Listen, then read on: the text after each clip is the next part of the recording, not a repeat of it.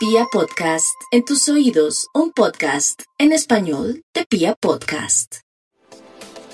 Muy buenos días para todos. Sí, exactamente, estamos ante una semana extraordinaria y que tiene un punto de partida y su punto de partida el día de ayer.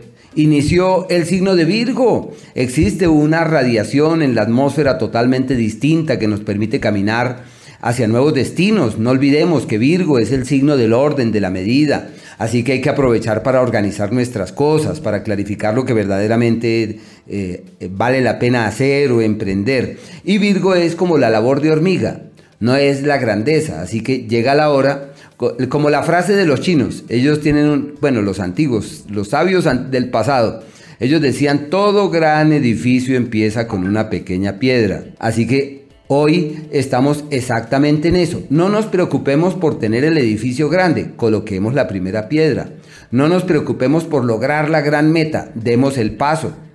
No nos inquietemos porque tal cosa no haya llegado todavía y que necesito acceder a no sé qué. Nada, preparémonos, avancemos con calma y hagamos lo que hoy es necesario. Hagamos de este día la gran bendición y entendamos que el día de hoy es el referente para poder caminar hacia destinos seguros. Todo lo que se haga durante los 30 días que devienen del día de hoy es como el asidero para cimentar las grandes metas y los grandes logros. No preocuparnos por la meta, preocuparnos por el ladrillo que hay que colocarlo el día de hoy por colocarlo perfectamente. Eso es como encontrar, como los griegos lo planteaban, el camino de la impecabilidad y ellos utilizaban un término que era arete, la excelencia. Y la excelencia es hacer las cosas bien. Hagamos las cosas lo mejor hasta donde nos sea posible y no tanto para que nos reconozcan, no tanto para lograr tal cosa o que vean lo que los demás vean los demás lo que nosotros hacemos,